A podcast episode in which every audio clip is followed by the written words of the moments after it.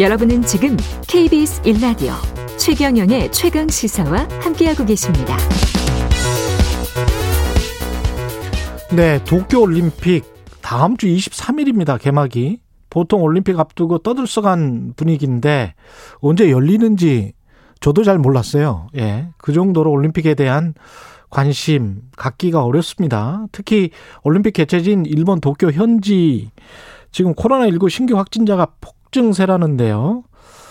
일본 현지 상황 어떤지 도쿄에 거주하고 있는 박철현 작가 연결돼 있습니다. 안녕하세요, 작가님. 네, 안녕하세요. 예. 지금 코로나19 신규 확진자 도쿄 많습니까? 어떻습니까? 네, 지금 긴급 사태 선언 7월 12일부터 이번에 제 4차 발령했는데 예. 그 발령하고 어제가 제일 많이 나왔죠. 3,169명. 도쿄에서만? 그리고 아니요, 도쿄에서는 1,150명 정도, 1,149명 정도 나왔고요. 일본 전역에서 일본 전역에서 3천 일본 명. 전역에서 3,000명 예, 넘었고요. 예. 그 전날도 2,369명이니까 그 긴급 사태 선언하고 조금씩 뭐 줄어들어야 되는데 늘고 있죠. 아 이게 지금 상당히 안 좋군요. 백신 접종률은 어느 정도인가요? 백신 접종률은 이제 1차 1차가 접종. 30%고요. 예. 전부 2차까지 완료한 사람들 19% 정도 어 이렇게 그래 돼 있어가지고 그래도 뭐 빨리 하고 있네요. 네 6월 말부터 이렇게 막 올라가고 있는데 예. 하루에 뭐 140만 회 정도까지 아 할 수 있을 정도로 막 진짜 총력전을 펼치고 있는데 예. 문제는 이제 지금 백신 공급량이 그러다 보니 딸려가지고요. 예. 지금은 이제 연기를 하거나 백신 접종을 중지한 것도 나오고 있습니다. 특히 지방 쪽. 그러니까 이게 왜 그러냐면 원래 지금 에, 수치상으로는 조금 화- 화이자 백신이 좀 남아 있는데 예. 한 3천만 회 정도 할 게 남아 있거든요. 예. 그거를 이제 도쿄 올림픽도 있으니까 음. 도쿄 쪽으로 전폭적으로 물량을 지급해 가지고 예. 오히려 효고나 오사카나 이런 곳은 상당히 부족하다고 지금 이야기가 나오고 있죠. 그러니까 도쿄 올림픽 전까지 일본 정부의 원래 목표는 백신 접종률 목표는 어느 정도였습니까? 원래 이제 7월 말까지 고령자 접종 한 3,600만 명 되는데 예. 고령자 접종을 전부 다 끝내는 거였거든요. 예. 그 1, 2차 접종까지 전부 다 해가지고. 근데 음. 지금 현재 이제 7월 10일 그저께 정도까지 보면은 음. 1차 접종이 한 74% 정도 완료가 됐고요. 예. 2차 접종까지 하면 한 40% 정도 아. 이렇게 돼 있기 때문에 지금 수치상으로는 뭐 전부 다 완벽하게 끝내는 거는 이제 왜냐면은 2차 접종까지는 화이자 백신 그렇죠. 3주간의 텀이 있기 때문에 예. 전부 끝내기는 좀 힘들어졌고 음. 뭐 한 80%? 80, 뭐 최대한 한다 그래도 한 7, 80% 정도 2차 접종까지 끝나는 거 80% 정도 되지 않을까 생각하고 있습니다. 지금 이 그렇게 되면 도쿄 올림픽은 긴급 사태 속에서 진행돼야 될 것 같은데 네, 맞습니까? 그렇죠. 7월 12일부터 이번에 제 4차 긴급 사태 선언이 예. 7월 12일부터 8월 22일까지니까 딱 이제 올림픽이 그 안에 들어가 있고 패럴림픽도 그 사이에 들어가 있죠. 그럼 긴급 사태면 사람들이 뭐 8시까지 그 통행 제한이 어떻게 되나요? 아, 그 통영 제한이라보다는 예. 일본은 이제 기본적으로 긴급 사태 선언을 하고 그걸 한다 그래도 예.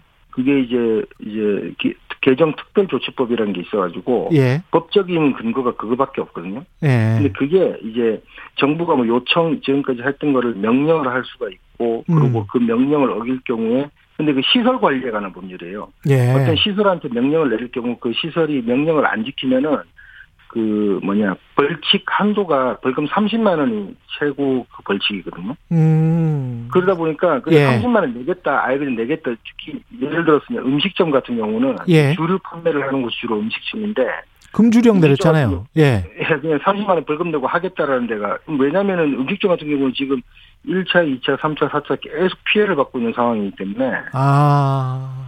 뭐 도저히 버틸 수가 없다라는 음식점들이 상당히 많죠. 그래가지고 이제 그 법 그걸 안 따르고 법이랄까 명령을 안 따르고 음. 그냥 해버리는 곳들이 있습니다. 뭐 엄청 아, 많아요. 해버리는 그렇군요. 곳들이 많기 때문에 예. 그런 쪽에 그러면 사람들 좀 몰리지 않습니까? 예. 사람들이 그러니까 그런 쪽은 오히려 만 만석이죠. 계속 아, 만석이죠. 그렇군요. 그러니까 그걸 보면은 다른 업주들도 그냥 열어버릴까 이런 사람도 생기기 마련이고 예. 그리고 계속 만석이다 보면 당연히 이제 밀폐된 공간에서 그러면 어. 확진자 수 또 많이 나오고. 예. 그렇죠. 지금도 확진자가 줄어들 수가 없습니다. 그리고 그것뿐만 아니라 지금 예. 이제 일본의 젊은 친구들은 그 노상 음주라는 게 지금 유행이 되고 있어요. 아, 예, 그러니까 기- 어, 왜냐하면 이게 술집에서는 음식점에서는 뭐 술을 안 판다더라도 콤비니 아니 그러니까 편의점이라든가 예. 슈퍼마켓 있는 술을 팔기 때문에 음. 그냥 그런 데서 술 사가지고 어차피 돈도 절약 길거리에서? 술 사가지고 길거리에서 그럼 날씨도 이제 선선해졌겠다 아니 선선하고 이제 겨우는 덥죠. 좋으니까 예. 그리고 공원이나 길거리에서 그냥 마시는 친구들이 지금 엄청 많아요 그래서 그 원래 보통 긴급사태 선언이 되면은 항상 그 기지국 통행량을 보거든요 예. 그 NTT 기지국이라는 게 다 설치됐기 때문에 일본에서는 그 거기에서 그 GPS 같은 거 이제 인터넷 얼마나 사용하고 그런 걸로 통행량을 계산하는데 예. 이게 제 3차 긴급사태 선언하고 비교해 봤을 적에 그 똑같은 기간을 비교해 봤을 적에 그 제 4차 이번 선언 같은 경우는 통행량이 늘어났어요 오히려 아. 그때 비교해 한 10%에서 20% 정도 아. 또 신, 신주쿠 시부야 같은 그 번화가 있죠 별 신경을 안 쓰네요, 젊은이들이. 그렇죠 그 내가 보기에는 그냥 인, 인내의 한계가 이제 온 것 같아요 아, 인내 한계가 왔다. 예. 계속 뭐 집에 있으라 그러는데 이거 뭐 너무 이제 힘들죠 사실 말하면은 예. 근데 올림픽 같은 경우에 지금 무관중으로 하기로는 확정이 된 거죠. 예 지금 무관중으로 다이렇게 하고 있는데 예. 지금 이게 되게 애매한데 미야기현 그왜 도쿄올림픽인데 왜 미야기현에서도 경기가 벌어진지 모르겠지만 예. 미야기현 지사는 계속 그 자기네 뭐냐 축구 시합이 열리거든요 거기서 음. 축구 시합이 열리는데 그거를 계속 뭐 유관중으로 하겠다 뭐 이런 이야기가 있긴 있는데 아, 뭐 아마 그쪽은 또 결국은 다- 유관중으로 하겠다. 예. 왜냐면은 그쪽 그 사람이 이야기하는 게 그 현지사가 얘기하는 게 그 미야기현이나 후쿠오카나 이런 곳들은 그 원래 원래 도쿄 올림픽이 그 3.11 동일본 대진제 그거를 극복했고 우리가 이제 잘 해나가겠다는 그런 성과를 보여주는 그런 개념도 좀 들어가 있었기 때문에 예. 그 이전에 예. 근데 미야기현 같은 경우는 센다이 그쪽 지역이기 때문에 아무래도 어, 지금까지 우리가 부흥을 했다는 거를 그 전 세계에 보여주는 그런 계기로 하면서 뭐 자부심을 스며주겠니 하면서 이제 음. 관중이 관중을 들어오게끔 하겠다 이렇게 했는데 뭐 무관중으로 해도 그럼 충분히 이의를 볼 수- 보여줄 수 그게 무슨 관중이 들어오고 안 들어오고 상관이 있는 거냐고 예. 그런 이야기가 나와 나와갖고 이제 지금 현지사가 이렇게 계속 갈등을 하고 있는 것 같아요. 그래서 아마 근데 무관중은 결국 무관중으로 되지 않을까. 뭐 처음에는 학생들 어린 학생들도 그 너, 너무 관중이 없으면 선수들이 사기가 떨어진다고 어린 학생들을 다 동원하겠다 이런 계획도 나오고 아무튼 계획 이상이 많이 나왔어요. 예.